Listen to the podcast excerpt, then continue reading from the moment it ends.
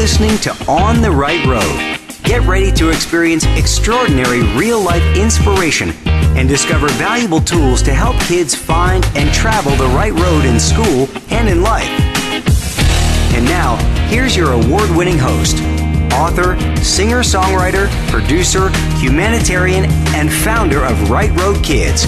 It's Paula Phillips. Right Hello, everyone, and welcome to On the Right Road. I'm your host, Paula Phillips, and as always, I've got something good and positive and wonderful to say and share with you all this evening. I can hardly believe it, but tonight is actually our fifth anniversary of the On the Right Road radio show.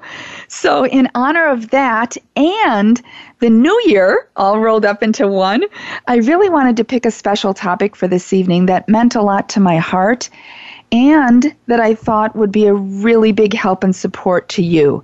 So, as I've been thinking and praying about tonight's show for the last couple of months, actually, the theme that has kept popping into my mind in one way or another has been the parent perspective on education. Uh, right Road team member Marcy is actually going to join me here in a few minutes. And in addition to my working with thousands and thousands of teachers in classrooms over the last nearly 28 years now, and us both being uh, probably about the biggest advocates out there for teachers and all educators, Marcy and I are also parents going through today's educational system with our kids. Uh, over the last couple of decades, I've seen kind of this great divide grow between parents and teachers in general. And I feel like Marcy and I have a very unique perspective that I hope will shed a ton of helpful light and insight and really help bridge that parent teacher gap of communication and understanding. Now, some of the questions that we're going to cover will be tough to answer because they're on sensitive topics on both the parent and teacher sides. But I think it is so important to connect about the tough stuff too sometimes because that can lead to some of the biggest support and understanding. And it is just so hard to see all the negativity being spewed about education in general. So it's really time for everyone to come together in a spirit of real communication and understanding. So, for many, many reasons, tonight's show means a whole lot to my heart. And I hope with all my heart that it will be a wonderful blessing for you and provide a literal ton of helpful information and insight and support for you and your amazing work with kids. And I wanted to start the show with a blast of positivity as an introduction to the whole topic of the parent perspective. And here's what I came up with that I love. Um, as we kick off 2020 here, I'm going to share some positive moments from 2019 that came from you, Right Road teacher friends. And those that I selected to share are great examples of how, as a parent, I so appreciate the work of teachers.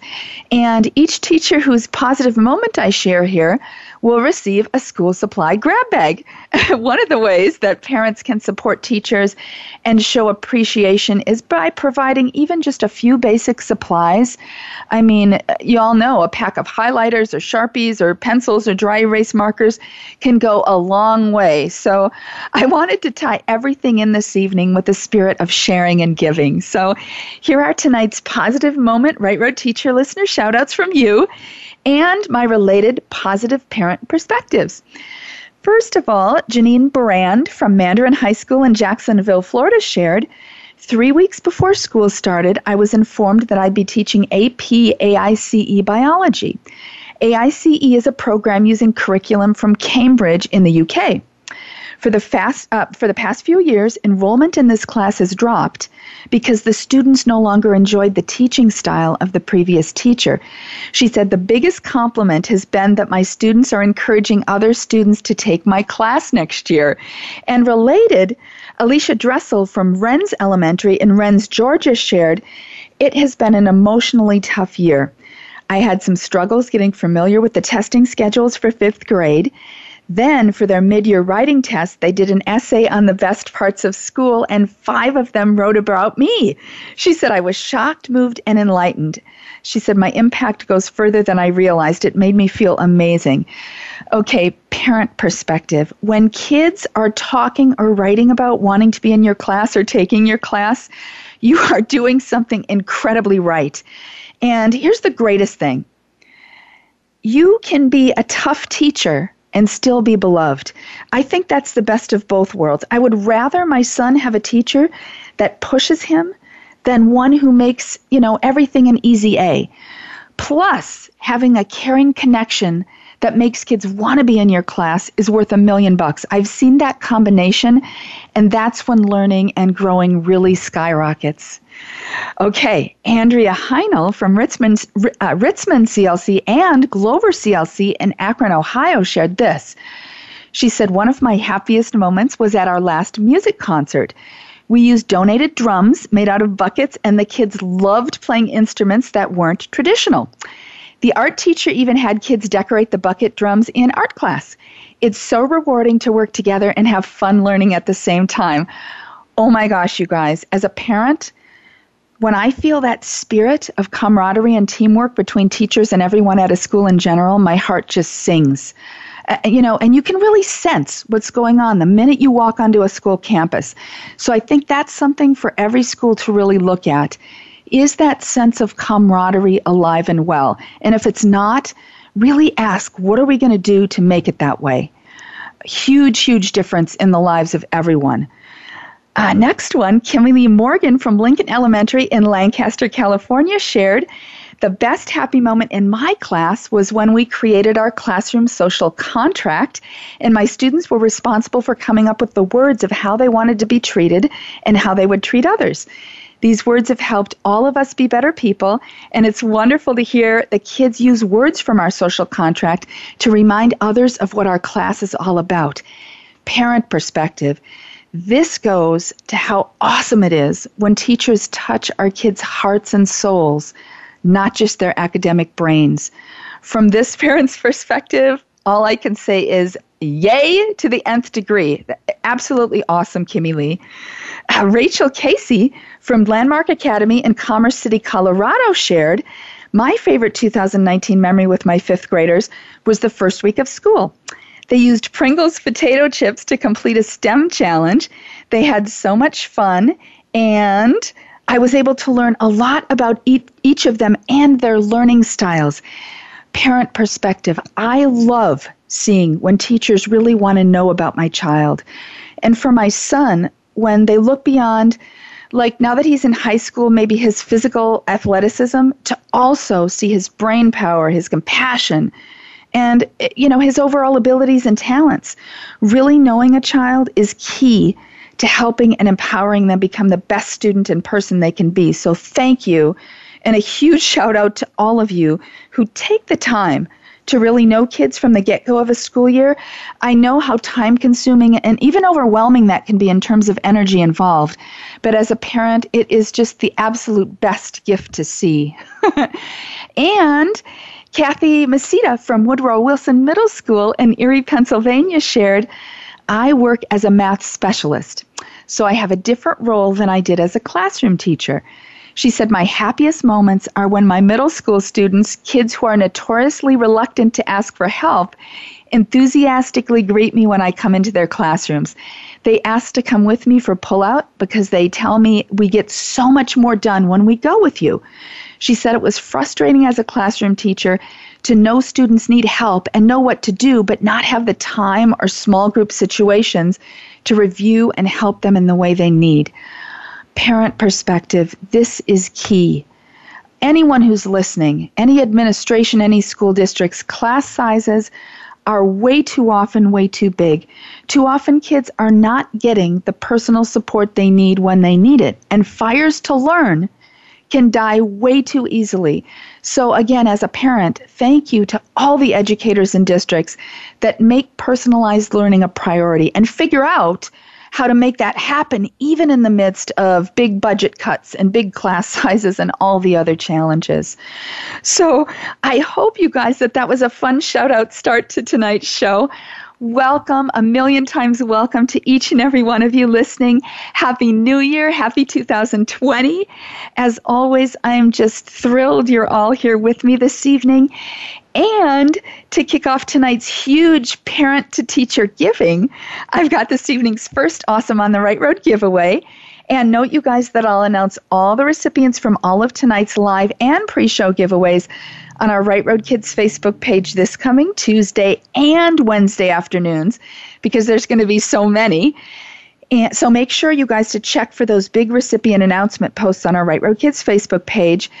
And I have to take a, a minute to mention that we're making one important change to our giving policy starting this year. And that's that in addition to entering each particular giveaway opportunity that you want to, educator recipients also need to be signed up with us as Right Road Teacher Friends on our website. It has really become difficult to connect with teachers if we have questions about their school address or even their name sometimes. For example, if you use a di- different name on Facebook, which is totally understandable, but then we can't figure out how to reach you.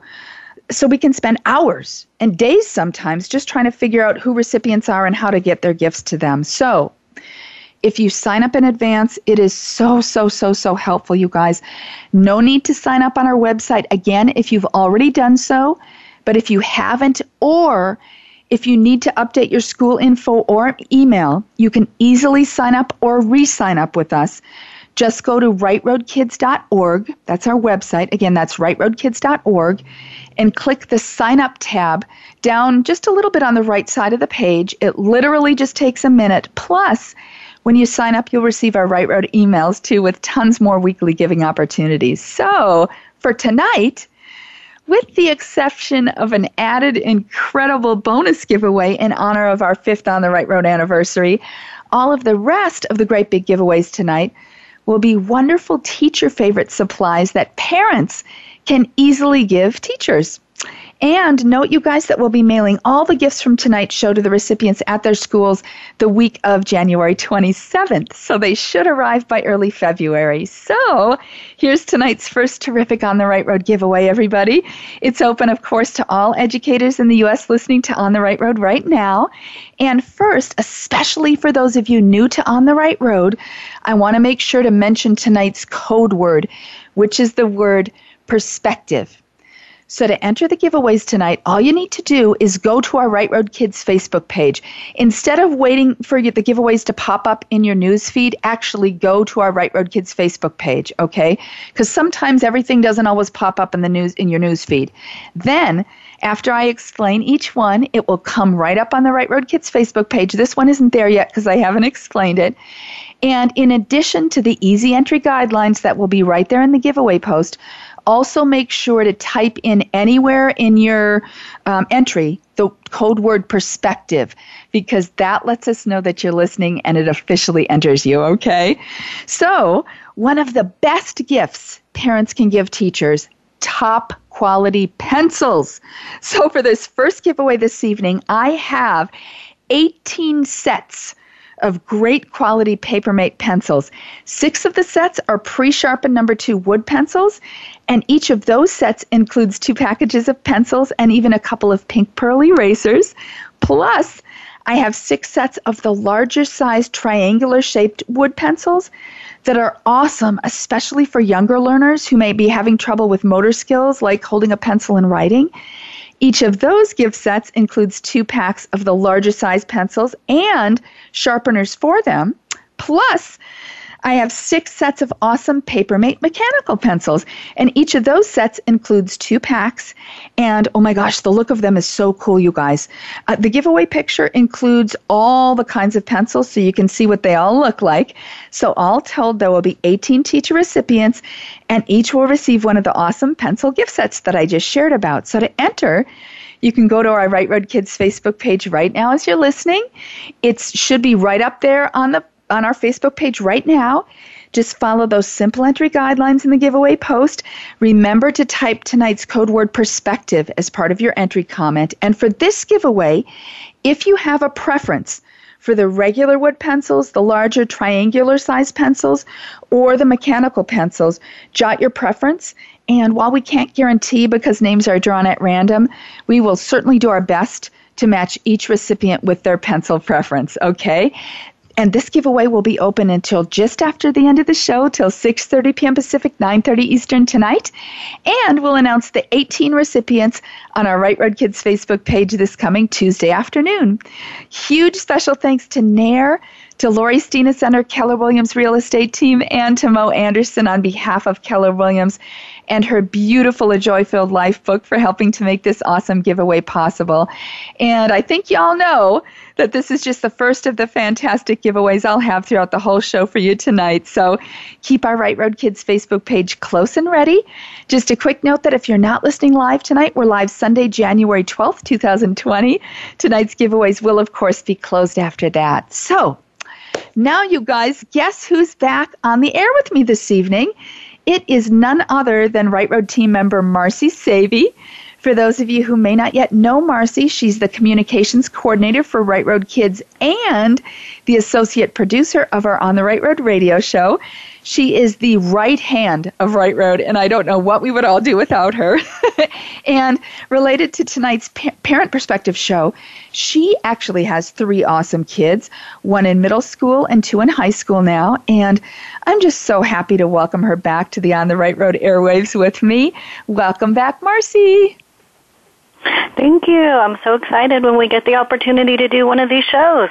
I know we always have so much fun, and I, I always, uh, I hope and I think that we're together, like we share this big blast of right road positivity together. So, yay! So, thank you for being with me, Marcy. And I think you and I can both agree that this has been quite a school year so far. I mean, both from the perspectives of our calling to provide uplifting support to to everyone, to teachers, kids in classrooms across the country, and from our perspective as parents. You and I have been talking so much about all the challenge, challenges we see from both sides. And, you know, I know that it's really been on both of our hearts to share our perspectives as parents to hopefully help provide a whole lot of insight from that end of things that will hopefully be really, really helpful for all of you listening. So we've got a zillion questions here that have come in from all of you wonderful Right Road teacher friends. We're going to answer as many of them as we can from the parent perspective. And for each teacher whose question we answer, we're actually going to send that educator a $50 school supply gift pack. So Marcy's going to ask the questions this evening. So which question would you like to start with, my friend? Oh, there's so many to choose from tonight. I am going to start with Lisa Heath from Valley View Elementary in Springfield, Michigan. And she's wondering how do parents feel about homework? How much do they think kids should have, if any? And related, Melanie Emmerich from Randolph Elementary in Randolph, with Wisconsin would like to know, as a parent, does it bother you that all papers don't come home and or some aren't graded but instead used for quick assessment and completion scores?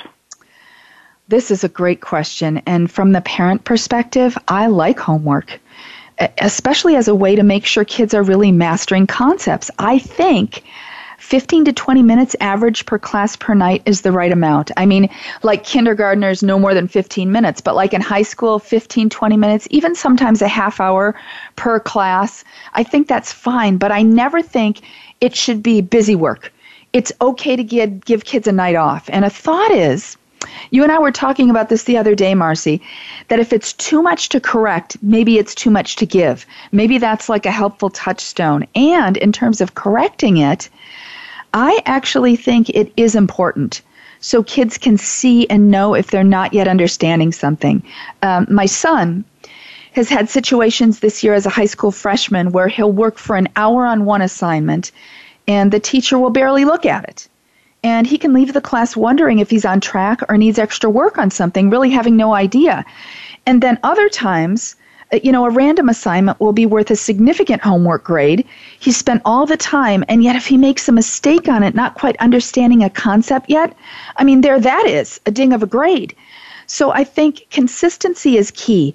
I think the important thing is that homework helps kids truly master concepts and that they feel empowered by it. I don't think all homework has to be graded equally, But I do feel it all should be looked at and corrected so kids know and a teacher knows if they're on track. And maybe the biggest part of the homework grade should be for completion. So, you know, when they're learning something, they're not getting bad marks for doing their best and learning it if they're marked down big time when doing homework. You know what I mean? That can be a huge bubble burster. And you know, teachers, you know if kids have really tried or if they're just scribbling something down. You know, I just don't think homework should be randomly used to kind of get kids or sock it to them. I really think it can be part of the joy of learning with the right approach. Um, uh, uh maybe ca- even call it homework uh, instead of homework, home fun, or home learning instead of homework. What do you think, Mars? Well, I couldn't agree more with everything you said about the homework. Um, and from my perspective, one other thing I'd like to add on is about the grading of it. Yeah. I'm finding so much now that all of all of the work is done online. We don't write papers and turn them in anymore. They do it online, they submit it, and they don't come back graded. And we learned right. so much from seeing those corrections on our papers and knowing what we did wrong and what we needed to change. And I feel like my kids aren't getting that nearly as much anymore. Amen. Eh, oh my gosh, I'm so glad you added that because I couldn't agree more. If you don't, if you can't see what you've done and see the mistakes, you have no idea to know what you're supposed to be working on or what you need to learn in a better way. So, yes, absolutely. Yeah, they Perfect. kind of become machines to just complete things. You know? Yes. Oh my gosh. Losing Thank- the hope there. yes. So, what do we Okay, have next, so- Mars? I know we've got tons here. I, I have a question from Diane Hoffpair from L.F. Smith Elementary in Pasadena, Texas, and she would love to know how she can help her own kindergarten student be successful. Oh my gosh, I think all parents need to know that kinder preparedness is key. And that's really going to set the stage and help throughout a child's entire school career. I mean, things like holding scissors, cutting, uh, you know, holding a pencil and writing, knowledge of basic letters, the alphabet song, along with letter recognition, writing their name, colors, uh, co- uh, coloring, saying please and thank you, reading to them other night, every night. These are just some of the things that parents should be doing with their kids from as soon as they seem ready. You know, not as learning pressure, but to engage kids in life and helping learning become a lifelong wonder and exciting process. And this should not be viewed as a burden for parents. I mean, looking Right. back with my son, it was one of my life's greatest joys, sharing all of those learning basics with him. I love I get choked up about it because I loved every moment of it. And I think it's such a shame when parents feel like that's a burden because it's not a job, it's a joy. And when kids go to school with that preparedness, it just becomes a whole different learning adventure because they're ready. And it also makes the start of the kids' education so much better for the teachers as well. And here's another important point doing these things with your kids as parents will also help you recognize early on if there might be a developmental challenge that needs to be addressed. It is so much better, you know, if you know this early on rather than later. You know, by third, fourth, fifth grade, if a child has dyslexia or motor skill challenges, that child may be so discouraged and so far behind at that point that it causes so many more challenges for everyone. So, from my parent perspective, that kinder preparedness should be a blessing and a joy all the way around. Oh, I love that question. I couldn't agree more. Being hands on is so important. Oh, absolutely. And if parents are too busy, it's just such a shame, such a shame because they're missing it. They're missing all those little joys, right? Oh my gosh. Right. Well, this next question came in from so many teachers, and so I'm going to try to address it as mu- as many as I can. I'm going to start off with Lori Henry from Charles A. Lindbergh Elementary in St. Joseph, Missouri.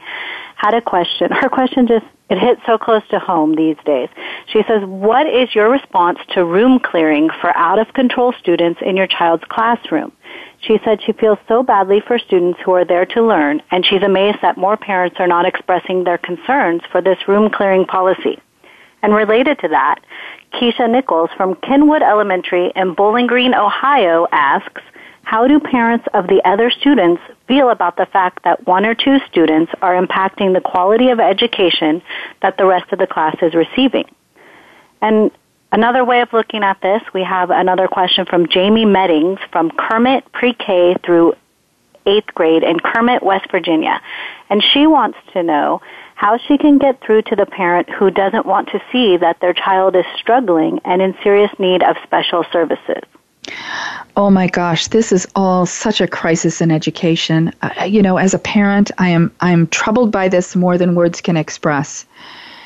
Every child is unique and special and has a best way of learning. That's a given and it's it's not the issue here. And I hope I say this right, but I think what it is is that we've somehow gotten to a point in terms of political correctness where the challenges of one are far outweighing the needs of all, and it's causing a lot of problems, and that cannot sustain. I mean, if you think of a company like Ford Motor Company, for example, it's not going to shut down their assembly line because one worker has a headache. And that's kind of what's happening in schools with all the room clearing for meltdowns. Think about it. I mean, a company would go out of business and I think the huge challenge is that there now are so many special circumstances happening. And this all goes, I, I, hope I'm not going off track here, but this is really on my heart. This all goes to the point of mental health for our kids. When I was growing up, I remember there was one child in the whole school who had kind of meltdowns and breakdowns and needed ongoing help in that way.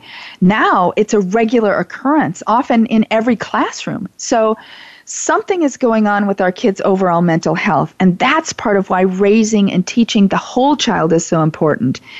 It's part of why kinder has to get back to allowing kids to play together and learn to socialize instead of forcing, you know, first and second grade academics on them.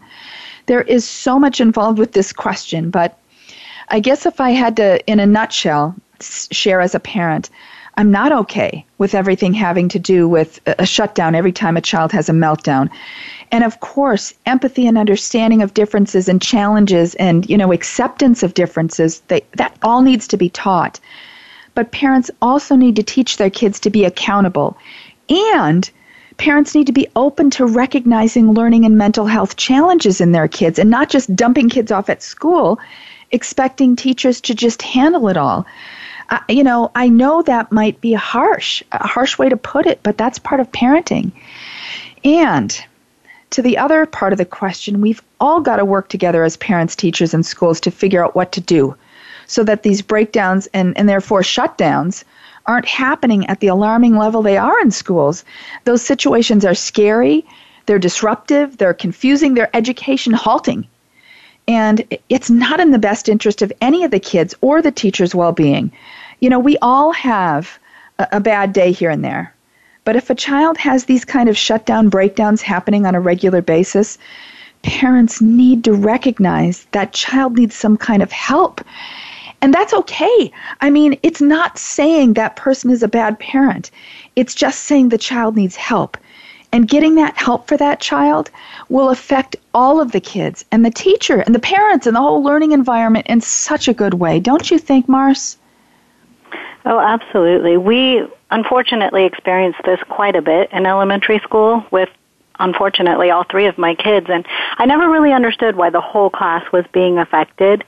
Um, but I think the part I had the the hardest time with is that the teachers didn't have the support that they needed to remedy the situation. It actually right. took a couple of our teachers physically getting hurt before something was done to yes. stop the child which is it just seems crazy to me. It's just not yeah, commonsensical. Yes. Mm-hmm. So everybody, it's we've got to do something problem. about this. Yes. oh my gosh. Great questions. Okay, next we have Kay Schultz from Escondido High School in Escondido, California, with a great question that you and I can definitely relate to with our kids in high school now. She's asking, how do we get more parents involved at the high school level? And Melissa Smith, from Spooner Elementary in Spooner, Wisconsin, is also asking something similar. She says, What motivates you as a parent to get involved in your child's classroom? Oh my gosh. I mean, just being asked motivates me. I'll be there for my son and for all the kids however I can. I just need to be asked, which I actually have not been this whole year in high school. And and and I understand, you know, communication. Everybody's so busy, um, but I, I cannot reiterate how much just ask and a lot of parents, at least from what I've seen, a lot of parents will be there. And here's another thing related. I think that volunteer, the whole volunteer sign up process is now an issue for many parents. We just received notice this year that TB testing and a million other things are needing needed for us as parents to even be allowed to walk onto a campus to help. And I feel like a few bad situations eh, have just led to 99% of parents who really want to help having no idea how or having to jump through these hoops, not even feeling welcome. And so many districts now aren't even allowing teachers to put wish lists out or do DonorsChoose projects. And that's crazy. From my parent perspective, many, many parents want to help. We're just not sure what to do with all these rules in place. And a whole lot of us, don't you think, Mars, we just need to be asked and clearly let know how we can help. And we will be there with bells on. Don't you think, Mars? Absolutely. I was very involved in elementary school. And then once my kids hit middle school, I felt like they didn't want parents anywhere near. Everything was teaching them independence and wanting the kids to do everything on their own, which is great. They need to Absolutely. learn that. Yes. But it was so strongly that they didn't want parents around starting I mean for us sixth grade is middle school here and that was a hard transition as a parent and then you just kind of back off like okay i guess i can't be there well and you see all the needs that the teachers have and you just want to help but like I said, the teachers aren't even aren't even allowed to put out wish lists for fear of being sued because somebody can't donate something and they feel bad. It's like, okay, everybody, just take a breath here. We've got to get back to common sense with all of this because we're, it is it does take a village and the village is here to help. We just have to figure out how to communicate and come together. And I think that should be a priority at every school. I think that should Absolutely. be an in-service thing of an exciting process of how to go back to the basics of bringing everybody together. I love this. Yes, we can do this. we got this Yes. Our next question comes from, actually, she has two questions from Jennifer McMaster from Harlan High School in San Antonio, Texas. Her first question is Our high school allows students to turn in work at any point during a six week period. What do you think about this? And second, she's asking about cell phones. Cell phones are a crazy addiction among teens. How do you think your child's cell phone helps them at school? Gosh, in terms of work, I think as a parent that there should be daily turn ins and longer timeline project turn ins. I think both of those things together help teach kids the best time management and are in their best interest. I think only using longer time frames could be missing an important time management and deadline learning component, especially when kids are still teenagers, right? Um, and in terms of phones, this is so interesting that this question just came up because I just read an article this last week on teaching kids life skills using phones and tech, not just Instagram and Snapchat, right? I mean, kids need to learn how to research to get information, like how to find a good doctor or dentist in the area. They need to know how to make appointments and how to deposit money to a bank account and how to get through to a customer service person and handle things like if the bill is incorrect. So many kids only know how to text and post. Now, I think parents should be teaching kids these things, but to specifically answer the question, in some classes, I think these are ways that phones could be used to really learn great life skills in schools, too. And having said that, as a parent, I do like when teachers have kids put their phones in like a cubby when they enter a classroom so classes can be, you know, phone free in most cases. I think that's important. Too often phones are just way too distracting in classes. But I think looking at it in terms of these life skills is an interesting new perspective because technology is with us. Um, and if we can encourage them how to use things in positive ways, uh, you know, only good can come out of that, I think. What do you think, Mars? I mean, again, I know I keep saying it, but I agree with everything you just said. Um, I'm going to go back to the the time management portion of it, and Yeah. and I I think they should be doing both long term and daily as well. Um, but my my son is extremely smart, but he's become very lazy. And if he he has one class where things they have a very long time period to turn things in, and when I say, "Do you have homework?" Oh, that's not due tomorrow. Well, that's just a way for somebody who's lazy to fall behind really easily. Yes, and they have to learn that skill of keeping on top Absolutely. of it every day. Yeah, so I, I yes, I think we're in agreement. Yes, As well as the long term, because he needs to learn to do that too. Absolutely. I think they can work really well together, actually. But I think having just one or the other is is somehow doing a disservice to all kids need to learn in terms of time management. So, yay! Okay, so next we have Maureen Catapia from 66th Street Elementary in Los Angeles, California, and she's wondering why is it that parent engagement and support is hard for low income families and second language learners, even though there are things like parent free workshops available for them? You know, And I'm sorry, I that's free parent workshop. yeah, yeah, yeah. I, I I have a lot of empathy for this from what I've seen living in Southern California, where it's really a melting pot of languages. What I've seen is if parents don't speak English, or if they're struggling with it as a second language, they may really be embarrassed by the language barrier, even if notices go out in Spanish, for example.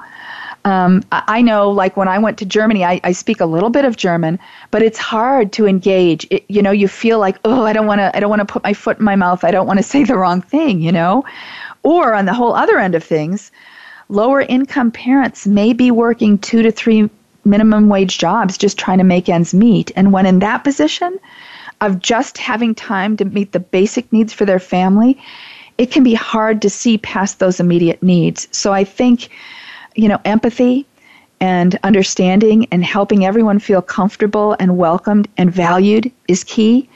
I think what really helps is to put yourself in someone else's shoes. You know, for yourself, what would engage you and make you feel comfortable and excited to attend or participate if language, for example, was a concern for you as a parent? And I think that mindset can really help bring solutions to light, not just for this, but for so many things. And Mars, I know we have so many more parent perspective questions that have flowed in here for us, but first, I have another awesome giveaway for you all listening. It's another wonderful resource that parents can easily provide for any teacher. This is Facebook giveaway number two tonight. Of course, it's open to all educators in the U.S. listening to On the Right Road right now. I have 12 fantastic post it gift sets. Each set comes with nine wonderfully colorful post it pads, six of the standard 3 by 3 inch size, and three of the 4 by 6 inch size. And the latter are those coveted lined style. Plus, Four of the gift sets will also include a bonus 15 pack of multicolored post its. So there will be 12 teacher recipients, and each will receive one of the big nine pad gift packs, and four will also receive the added 15 count bonus pack. So to enter, you can go to our Right Road Kids Facebook page right now as you're listening. Just follow those simple entry guidelines in the giveaway post. It should be right up on our Right Road Kids Facebook page for you right now. Remember to in- include tonight's code word perspective as part of your entry comment. Jot it anywhere in there, even if you included it in tonight's earlier giveaway, okay? And this one will be open until just after the end of the show, till 7 p.m. Pacific, 10 Eastern tonight. And we'll announce the 12 recipients on our Right Road Kids Facebook page this coming Tuesday afternoon. And of course, great big thanks to Nair, to Lori Steenis and our Keller Williams real estate team, and to Mo Anderson on behalf of Keller Williams and her beautiful A Joy Filled Life book for helping to make this giveaway possible. And now, you guys, we're going to get into some of the questions and topics that are a bit tougher to talk about from the parent perspective. And I know Marcy and I are going to do our absolute best to be clear and at the same time be as loving as possible in answering them. Again, I, I just think it's so good and healthy to talk about the tough stuff in a compassionate way that can really help everyone understand each other. And I'm hoping with all my heart that tonight's show just opens wonderful dialogue within all of your school communities. I, I hope this will all be tremendously helpful for you. So, what do we have next there, Mars? Crystal Gross from Van Buren Elementary in Janesville, Wisconsin, who is also a parent, shared, I have a child who is considered gifted in math. After many meetings with teachers in previous years and now, How and what can I do to convey that they really are not meeting his needs? They do not have some things in place. They do have some things in place, like a 40 minute group once a week, but things are not differentiated in his class at all. Oh my gosh, I get it. This is a huge issue from the parent perspective. And I mentioned this earlier in the show. In general, class sizes are too big. Some of my son's classes this year started at 38 and 39 students. The kids are jammed in like sardines in the classrooms. Uh, you know, a teacher really getting to know each student is key. And yet, with 30 to 35 kids in a class in elementary school when the kids are learning to read, or in high school when a teacher can have 150 plus kids on his or her daily docket. Uh, you know, like one of the, like I said, one of the teacher shoutouts shared, we're not best serving our kids when there are so many in a class that they can often only be seen as a number. And the teachers barely have a chance to get to know the learning style and the needs of each child. So I think, you know, without getting too overwhelmed in too many details, class size is the main issue and what needs to be addressed. What's your perspective on this, Mars? Um, you know, my perspective really is for parents, and I encourage them to advocate early on for their child. Um, I had this situation with with one of well with my son, and I didn't do much or think much at the time because he excelled in class, and it was no big deal. But later on, that became a negative thing for him because he never learned the study skills and he never had to try. And then suddenly you hit high school and it's like, whoa. It's not that he's not smart enough to do the work, but he he'd never been taught to study. He never had to study. He could listen to whatever was lectured and get an A, you know. And so it yeah. became a problem later on because I didn't get involved early on. Interesting. I, I agree. I think, like I said before, I think it's a joy to be involved. Now, once the kids especially get to middle school and high school, I think it's very important us uh, for us as parents to make sure they're handling whatever they can on their own. You know, I only step in to help when it's last resort, but but right away, like in high school, watch, connect with your kids. How are they really doing? Don't wait three months to realize, oh, my kids aren't aren't doing well on tests. They're not understanding the homework procedure turn in process, whatever. I, I totally agree, Mars. Great, right. great point to add. Okay, we have another one from Michelle Paschke from Scales Technology Academy in Tempe, Arizona, and she shares that the most challenging part of school comes from the parents. She said she's never felt so disrespected as a teacher as she does this year. She's wondering why parents can't give her the benefit of the doubt and be supportive since she is their child's teacher. Also related, Kara Stambaugh from Harding Elementary in Mason City, Iowa is wondering, do parents really understand how much of ourselves we put into educating their children? This is a tough topic and it hurts my heart. You and I talk a lot about this, Marcy, because we really understand things from both the parent and teacher perspectives. And I think, like with anything, a few bad apples on either side can cause a whole lot of trouble on both sides. I mean, I've seen parents, right? I've seen parents bring teachers to tears. And it's just crazy how they feel entitled to do so and demand that their kids inter- you know deserve this entitlement. It's horrible. And it doesn't serve anyone, especially the child. And on the other side of things, we all know that teacher burnout and exhaustion are real. It's just, it's such an issue that as a parent, I've found it almost impossible in some cases to connect with a teacher personally or even via email because they're so busy. It really is on both sides. And uh, Marcy, I, I think you'll agree with me that we see problems and challenges that all of you are dealing with as teachers. And then, if you can imagine us on the parent end, hearing about it all and seeing it all and advocating for our kids and wanting to help and seeing exhausted teachers and an educational system often in disarray in many ways, I think beyond the back to school nights, we have, we all, all of us need to figure out how to get something in place to aid overall communication and teamwork, to help some of these major issues all the way around.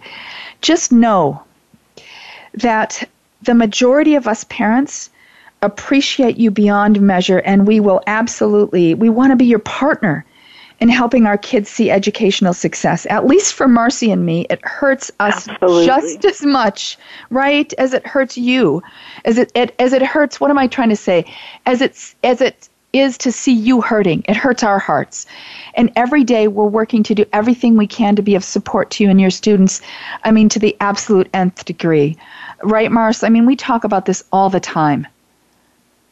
Absolutely. I think I think it's it's hard just like you know the teachers have burnout. I think the parents face one teacher they've had a problem with and it puts them on the defense and they come to you defensive kind of without getting to know you just like we want you to get to know our students. We as parents need to do the same thing with you. Right. Right. And and the bad apples go on both sides. That's what's so hard. Right. And, and it, it's that way in anything. A bad apple can cause this huge cancer, you know, in, in a whole situation. And I feel like that's what's happening. And then you add that political correctness and people, you know, districts and whatnot not allowing common sense to be used. And I think everything has gotten way blown out of proportion. So I'm again, I'm so glad we're talking about these difficult things because that's what can make them better. Yay. All right. The next one comes from Peyton Dockery from Pilot Elementary in Greensboro, North Carolina. And she shares that as a parent now, she finds herself sometimes totally agreeing with the other parents at school. From the teacher and parent standpoint, she's asking, what is the best way to still be a part of the parent group while maintaining proper professional ethics and decorum? You know, this totally ties into what we were just talking about. In in some significant ways, it can be tough to be both educator and parent, and yet it can be wonderfully enlightening on both sides. I think the best thing to do, and what I've always really t- tried to do at my son's schools, is to literally wear two different pairs of shoes, so to speak, stepping in and out as appropriate as educator and parent. I think, especially for your own kids as a parent, it's important to keep the two as separate as possible. You know, use your knowledge as a teacher to be helpful, but keep the two separate, especially so your own kids have their normal school space. I think that's really important for their development and also for our relationship with our own kids. As a parent, putting my son's needs first is the most important thing, and that means as hard as it is that I sometimes have to step back and just be mom and, and put my right road hat or pair of shoes to the side. I learned to do that right away when my son was in kindergarten. It really works. He doesn't feel like I'm crossing a line in his school. His school is his school. Eh, you know what I mean? And I just I feel like that's the approach that really has worked best for me. So I hope I hope that advice is helpful. Absolutely, that's great advice. Jessica Bernard from Nicolet Elementary in Green Bay, Wisconsin is wondering how parents feel about the way education is changing every year. She would like to know if they are worried about the demands that are put on their students that aren't always developmentally appropriate. She'd also like to know how parents feel about how long it takes to, for students to be referred for services to get help that they need to be successful in and out of the classroom oh my gosh, the demands are way too crazy in terms of pressure to take and get like straight A's in AP classes and to get 4.6 weighted grade points and on and on and on. I mean, I worked my tail off in high school and college, and sometimes I felt a lot of pressure and stress, but not like I see today. Uh, you know, challenge and stress can be good. I would rather, for example, have my son take an honors class or an AP class to be challenged but to make him feel like he has to get straight A's or a weighted 4.6, or else he's going to be a failure and he won't be able to get into his top choice college, it's just so not what education is all about. A, a, a huge part of learning is how to pick yourself up when you do have trouble understanding a concept or when you do have a failure. I feel like the focus should be on helping kids learn how to always be excited to do their very best. My son like your son, Rodney, they're awesome. And Micah will get into an awesome college and he will work hard and find his way on the right road. Any other approach that fills our kids with stress and anxiety and fear of failure and pushes them, you know, even from kinder to second grade learning at a crazy pace that they're not developmentally ready for is not okay. And on the, the for the other question, if kids need services, it is such a shame if they have to wait. It's like, you know, um, if a child has appendicitis, you're not going to take them, you, are going to take them to the emergency room right away. The timetables on kids being referred to get services at schools can be out of control, red tape filled, and ridiculous, if you ask me. And Marcy, I think for services, um, you have a special needs child. I think you can really speak to this as well. I I can. Unfortunately, it's it's a battle. I mean, my daughter does have an IEP, and with the IEP set in place, it's still a battle. I think half the time the teachers are not even provided the IEP, they haven't read the IEP, they're not in compliance, and I can say anything I want, and it's just like I'm kind of pushed aside. And I've I've noticed from other you know friends and everything. Well, special needs is a very quaint community. We all talk, and yeah. and you have to threaten basically to get somebody to represent you and then the district is willing to take the time and pay money to do that, and then they go for what you're asking and actually comply with your IEP, which they should be doing anyway. And it's a waste of money for the district and for students that that could be applied somewhere else, helping the entire school. So you're saying typically, like a lawsuit has to happen, bef- and then action is taken. Yeah, yeah. Uh, it's it's not always a lawsuit, but you have to have there, there's special needs advocates, and they're basically attorneys, and you're yeah. going kind of to mediation. It doesn't always get drawn out to a lawsuit, but it costs yeah, yeah, money, and the the district has to pay for somebody to represent them as well. Yeah, and can it just be handled? Yeah. Oh my gosh, common sense. Yeah, they're not. That's going to be the theme the for tonight. Interests of yeah, you got to look at the best interests of the child always.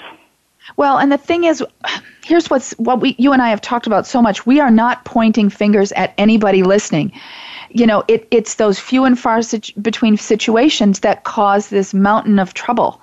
You know, so we're right. not saying any of this to point fingers. We're just saying, at from the parent perspective, these are real kinds of issues that we deal with.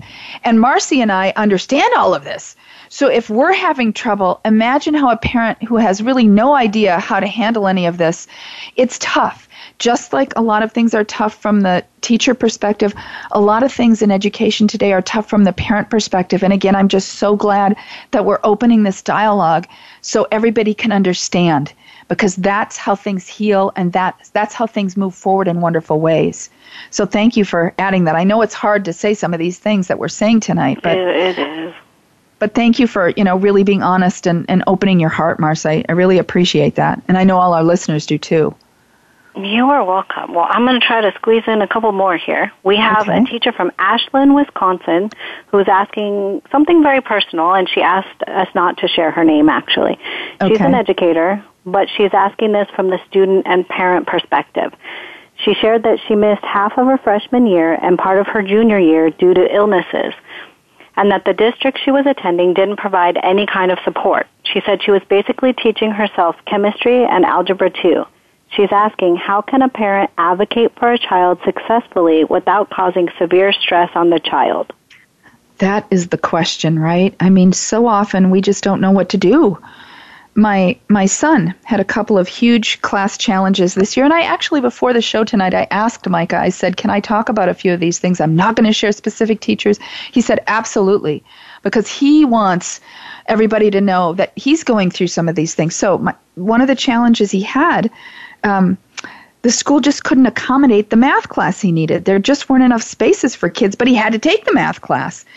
And handling it in a loving, helpful, respectful way with the school as a parent took years off my life. And I'm not kidding. I swear I lost five years because I want to handle it the right way and respectful, but it, it, it I had to internalize so much that it, it took years off my life. And I work with teachers in schools and I understand all of this, like I said a minute ago. I mean, the red tape, teachers and administration, so often no one has time to connect. The avenues to go through are challenging and stressful because everyone at a school is often stretched so thin, we all are. Just know, teachers, that as parents and with so many challenging situations in school nowadays, we're often just as stressed and confused about what we're supposed to do to best support our students and you as teachers as you as teachers are aiming to support us we all have to, as I've been saying tonight, communication. We all just have to be open to each other, always being kind in handling things and keeping the best interests of the kids at at the heart and at the forefront. If and I think if everyone is approaching things in the spirit of true teamwork, I just can't help but believe that the issues can be resolved. But if everyone is feeling stress, like is happening so often these days, something has just got to change because it's not going to work that way. Um, so, Marcy, you know, I'll share my nuggets from my heart in just a few minutes, but this this time is going so fast fast here.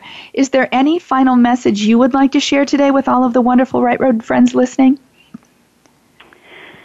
Um, well, my my biggest, the last little parent perspective that I want to include is really about communication. As our kids get older and we as parents are are cut off from communicating with the teacher, so to speak, um, there's no gradual process into it. So, like for us in sixth grade, they didn't want to speak to the parents, which was good. I want my kids to become independent. Right. They set them up with an email address, a school email address, and if they had problems, they were to email the teachers.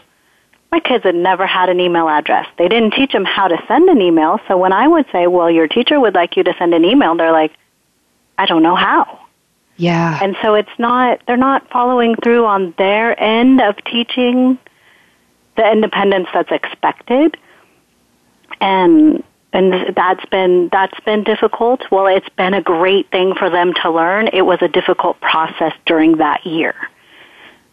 And Great input. The, oh my gosh. And and I just you know I can't I can't thank all of you Right Road teacher friends enough for for all that you do because even through all of this we do know everything you're putting into it and and your heart is out there for these kids and we are so grateful for you. Absolutely. And like I said, it's been so hard to say some of these things, but I'm glad we did.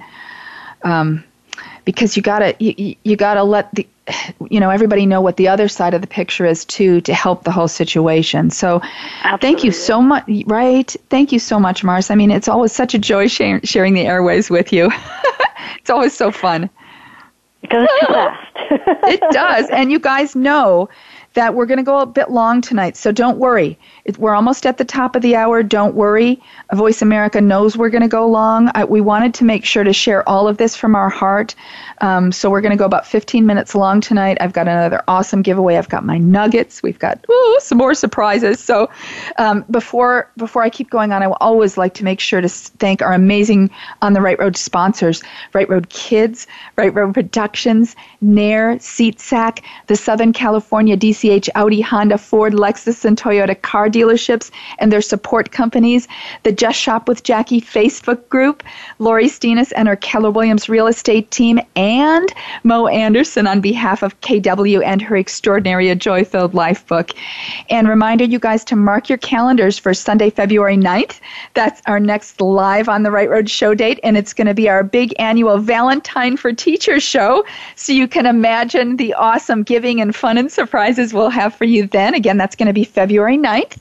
And you guys, I got to do a big drum roll here because I have a huge bonus gift opportunity. I have something very, very special this evening. I have four Qball classroom microphones to give.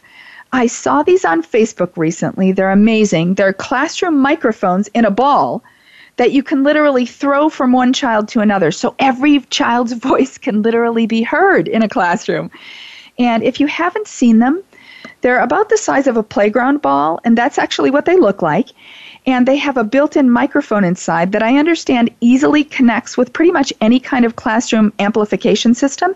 So again, every voice in a classroom can be heard. How awesome is that? They have so many uses. I posted about them to see if there's something y'all would like for your classrooms, and teacher response was off the charts. So I reached out to Peeq, P E E Q, the company that makes the Qball microphones. They helped out with a remarkable price, and I have four of them to give right here, right now. So this is going to be one of my email giveaways. Just email me at Hey Paula, that's H E Y P A U L A, at rightroadkids.org. Jot Qball microphone in the subject line so I can see at a glance that you're entering. And then in the body of the email, jot your school, city, and state so we know you're an educator and also include a brief message regarding what a Qball microphone would mean for your students in classroom. This is not going to be one of our random gift drawings like we usually do. Since these are such extra special gifts, we're going to take into account the need and what each of you share with us. So these are so cool and special. If you haven't seen them and would like to check them out, go to buyqball.com. Lori is my contact at the company, and she's wonderful. I'm sure she or any of their support staff would love to help you if you're interested in, you know, them for your school or classroom. And I want to make sure to clarify that they did not reach out to me. I reached out to them. When I love a product and think it will be a blessing for students in classrooms, all I want to do is let you all know about it. So again, we're giving away four Qball microphones right here, right now. Just to enter, just email me at heypaula at rightroadkids.org jot Qball microphone in the subject line so I can see that you're entering. And then in the body of the email, jot your school, city, and state so we know you're an educator, and also include a brief message regarding what a Qball microphone would mean for your students in classroom. And this opportunity will be open until 8 p.m. Pacific, 11 Eastern tonight, and we'll announce the four recipients on our Right Road Kids Facebook page this coming Wednesday afternoon.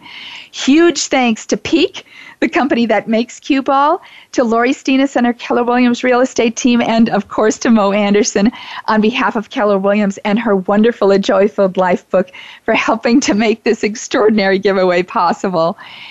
And now, you guys, like I always want to make sure to do, I have some nuggets from my heart that you can take with you into the week and into the rest of the school year. And like everything tonight, they're from my perspective as a parent and I really, really hope they'll be helpful.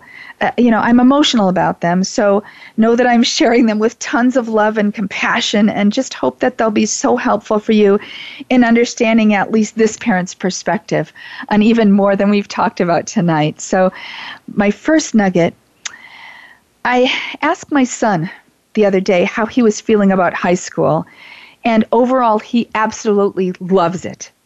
But there are some parts of the educational process that are kind of frustrating him. The biggest one being, and this is really interesting, that he doesn't like and doesn't think having everything online based, like we talked a little bit before earlier, from testing to turning in assignments to a lot of communication with teachers, he doesn't think it's doing well for kids. He wants to write some of his tests instead of taking them on, uh, you know, all online. He wants to turn in actual essay papers instead of turning everything on online. He wants to talk to his teachers instead of emailing them regarding questions because that's now often the expected follow-up procedure in high school. You know, with everyone being so busy.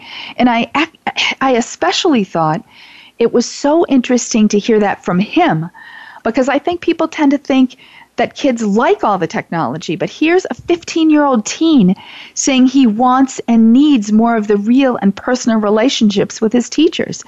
And he's sometimes not getting that to ex- the extent that I feel as a parent is crucial in the overall learning process. And honestly, and this, this is hard for me to share, but I feel like if he didn't have my husband and me here to listen and to understand and be of support to him, in helping him solve the challenges. We can't do it for him because that would be a total disservice all the way around, especially to him. But our support of him is key. If we weren't here understanding things the way that we do, and I do realize that that's probably in good part due to my in depth knowledge of schools and my work with and for kids and teachers for the last 27 years. But if that weren't the case, I'd be concerned about him thriving the way that he is. He is such a brilliant kid, and he's dedicated and and caring and a hard worker. But part of his personality has this cool, chill, laid back, in a really awesome way feeling. And I've seen that as a family, we've had to really provide a new base of support for him this year. Or, you know, everything could far too easily have turned into anxiety in his life. And he's not having trouble at school. He's an amazing student and a great kid. He's just having to learn to cope with the fact that things that have typically been personal are going tech at every turn. So, all this to say that I feel there is nothing more important for us as parents and teachers than connecting with and building relationships with each other and with our kids and students. I think so much anxiety you know related today could be helped with getting back to the basics with less tech and more human interaction. Amen. uh, my nugget number two as a parent, it's tough to see, really tough to see and hear districts and teachers fighting. I see so much online and hear so much on school campuses where everyone is mad at each other and infighting. And it hurts my heart all the way around, especially as a parent. And I just needed to say that. I'm getting emotional. I needed to say it because it's noticed and it affects me as a parent.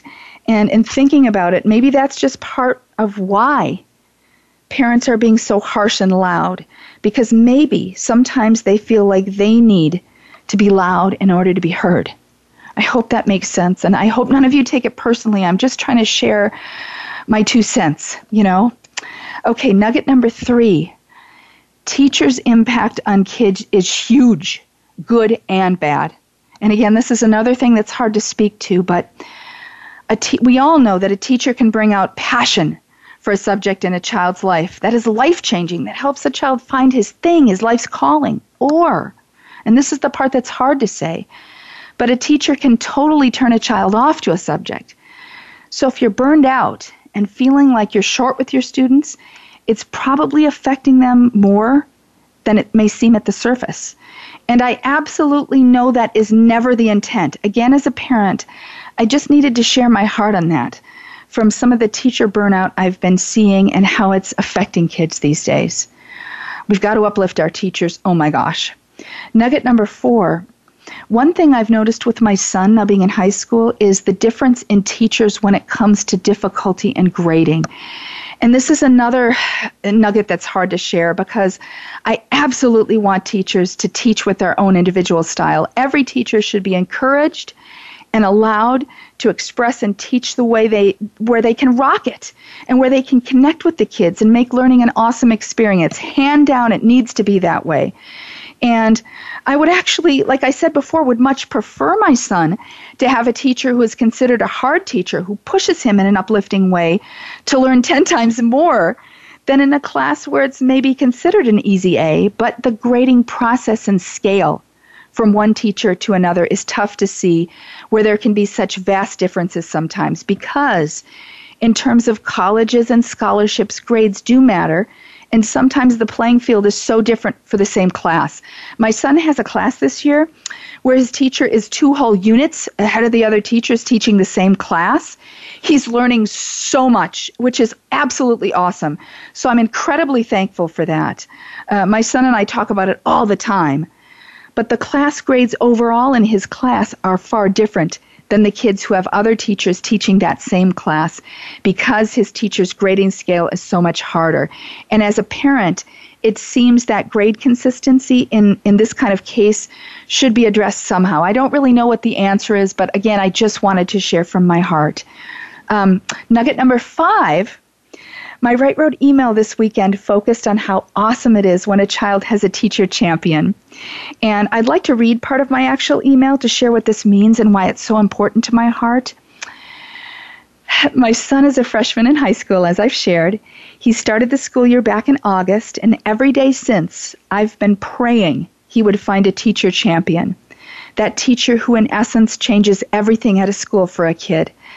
A teacher champion is an actual champion for kids, a teacher who lights a fire in a kid's heart and soul to learn, who makes a kid want to pop out of bed even at an early morning hour because they're excited to go to school, who makes a kid feel empowered and successful the moment they walk into a classroom every day, who helps kid a kid truly want to do and be great, not for a test, but because learning and being the best you can be is awesome and now there were challenges at the beginning of the school year at my son's school, challenges that could be found at any school nowadays due to budget cuts and other huge difficulties. Uh, no books for all the students in one class, uh, no classroom available for another, no promised Chromebooks for the whole first month of school.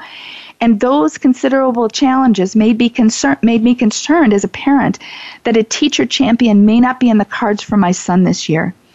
Uh, the school and teachers just had so many distractions and obstacles to deal with just to get some of the classes up and running. But it looks like that teacher champion has stepped out, and this mom is giving thanks big time.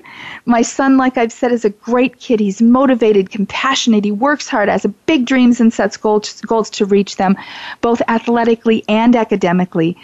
But not having a teacher champion for the first few months made it a really tough start to the school year in some ways. I think we all know what it feels like to be treated like a number instead of a unique, special, amazing human being. And every kid needs and deserves a teacher champion. And a teacher champion is not something a parent or friend can really be. It is a very unique role in a child's life, and when a kid finds theirs, it can be one or more teachers. It can literally make all the difference in the world. For so for this, from this parent, a million times thank you to all of you who are teacher champions for kids. I think it is the most important thing in the world. And my nugget number six this evening, and this is to anyone who will listen, from school districts to parents, everybody. Please let teachers teach. Let them be. Let them do things the way they need to teach from their heart and soul. Stop the crazy paperwork train.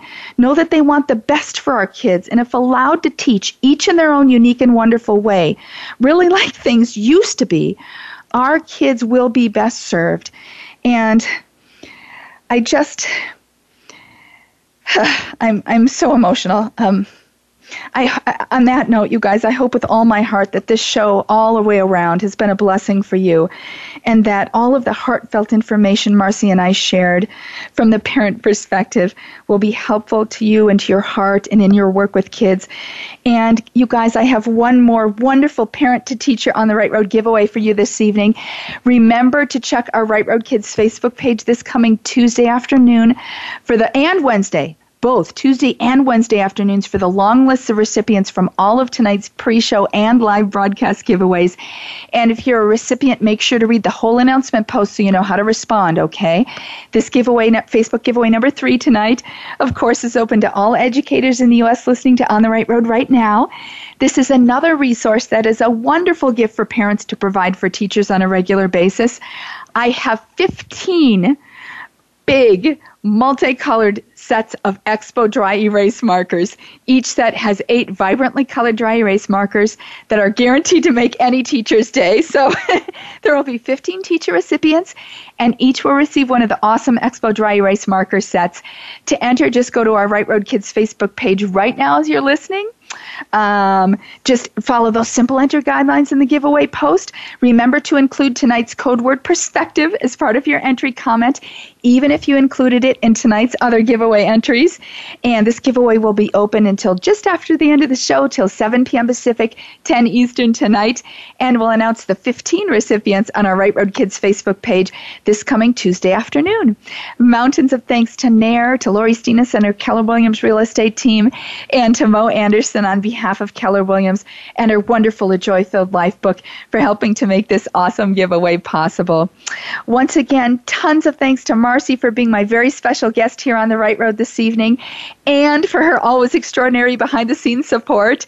Thank you to my amazing engineer, Aaron, and the whole Voice America team.